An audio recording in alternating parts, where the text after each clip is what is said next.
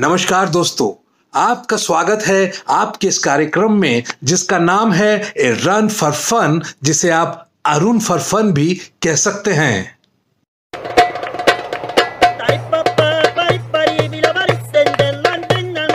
आज हम बात करने वाले हैं एक ऐसे शख्स की, जो आपकी इल्स को पिल से मारता है और आपको अपने बिल से।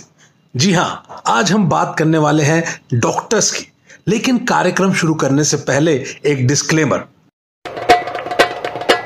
हम डॉक्टर्स का तहे दिल से सम्मान करते हैं, लेकिन क्योंकि यह कार्यक्रम सिर्फ़ और सिर्फ़ फन हित में है, इसलिए हम आपसे आशा करते हैं कि आप अपनी भावनाओं को आहत होने से बचाएँगे। क्या आपको मालूम है हमारे पुराने स्क्रिप्चर्स में डॉक्टर्स के बारे में क्या कहा गया है? हमारे पुराने स्क्रिप्चर्स में डॉक्टर्स के बारे में कहा गया है कि हे वैदराज, तुम यमराज से भी ज़्यादा महान हो, क्योंकि यमराज तो सिर्फ़ प्राणों का हरण करता है। तुम तो प्राणों के साथ साथ धन का भी हरण कर लेते हो।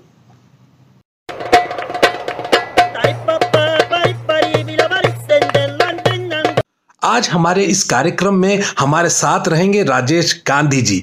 वेलकम राजेश गांधी जी। गांधी जी, ये बताइए कि आपके डॉक्टर्स के बारे में क्या विचार है?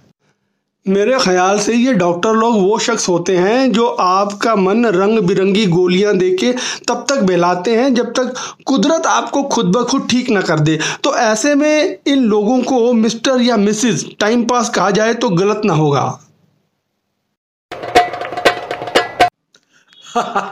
वैसे ये आपने सही नाम दिया है, मिस्टर या मिसेस टाइम पास। एक दिन मेरे एक दोस्त, मिस्टर टाइम पास, जानते हैं क्या बोले? एक दिन वो मुझसे बोले कि एक ऐसी चीज़ बताओ जो कि सिर्फ़ मैं कर सकता हूँ और कोई नहीं। मैंने पूछा कि क्या? वो बोले कि मैं अपनी हैंडराइटिंग खुद पढ़ सकता हूँ, जो कोई नहीं पढ़ सकता है। वैसे एक शख्स है जो इनकी हैंडराइटिंग थोड़ी बहुत पढ़ लेता है, वो है केमिस्ट। लेकिन ये केमिस्ट लोग भी इनकी हैंडराइटिंग थोड़ी बहुत ही पढ़ पाते हैं, और जब ये इनकी हैंडराइटिंग अपने एक्सपीरियंस से थोड़ी बहुत पढ़ लेते हैं तो ये खुद को ही डॉक्टर समझने लगते हैं। वैसे गांधी जी लोग यूँ ही कहते हैं कि इस देश में डॉक्टर्स की कमी है। अरे साहब, आप एक बार बीमार तो पढ़ के देखिए। आपको पता चल जाएगा कि इससे बड़ा नेशनल स्कैम और राष्ट्रीय झूठ कोई नहीं है कि इस देश में डॉक्टर्स की कमी है।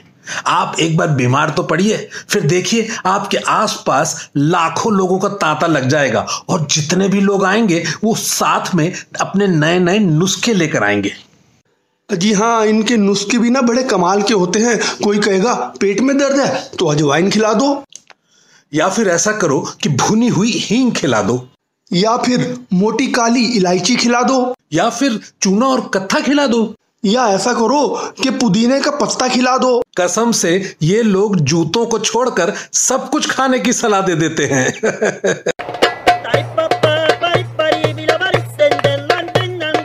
आइए आपको डॉक्टर और पेशेंट के बीच की कुछ मज़ेदार बातचीत सुनवाते हैं। मैं हूँ डॉक्टर और गांधी जी हैं पेशेंट। आइए सुनते हैं। डॉक्टर साहब ये रही मेरी रिपोर्ट। इसे देख लीजिए जरा। वेल well, इस रिपोर्ट को पढ़कर मुझे बड़े अफसोस से कहना पड़ रहा है कि आपकी किडनी फेल हो गई है। अरे डॉक्टर साहब इसमें अफसोस करने की क्या बात है? मैं खुद दसवीं में दो बार बारहवीं में तीन बार फेल हो चुका हूँ। ले दे के मैं पास तो हो ही गया।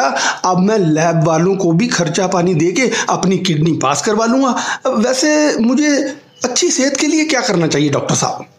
वेल well, आपको कोई स्पोर्ट खेलना चाहिए जैसे क्रिकेट या सॉकर अब वो तो मैं रोज ही खेलता हूँ। कितनी देर? जब तक मेरे मोबाइल की बैटरी डिस्चार्ज ना हो जाए। अरे आपको रियल लाइफ में खेलना चाहिए। रियल लाइफ वो क्या होती है? अगर आपके पास कोई लिंक हो तो भेजना। तो आइए दोस्तों गांधी जी के लिए रियल लाइफ का लिंक ढूंढते हैं। लेकिन उससे पहले आपके लिए ये जाते जाते एक टिप आप इस दुनिया में कभी दो लोगों से पंगा मत लीजिएगा। एक तो डॉक्टर दूसरे भगवान। क्योंकि भाई साहब, अगर आपने भगवान से पंगा ले लिया तो वो आपको डॉक्टर के पास भेज देगा। और अगर आपने डॉक्टर से पंगा ले लिया तो वो आपको जी हाँ।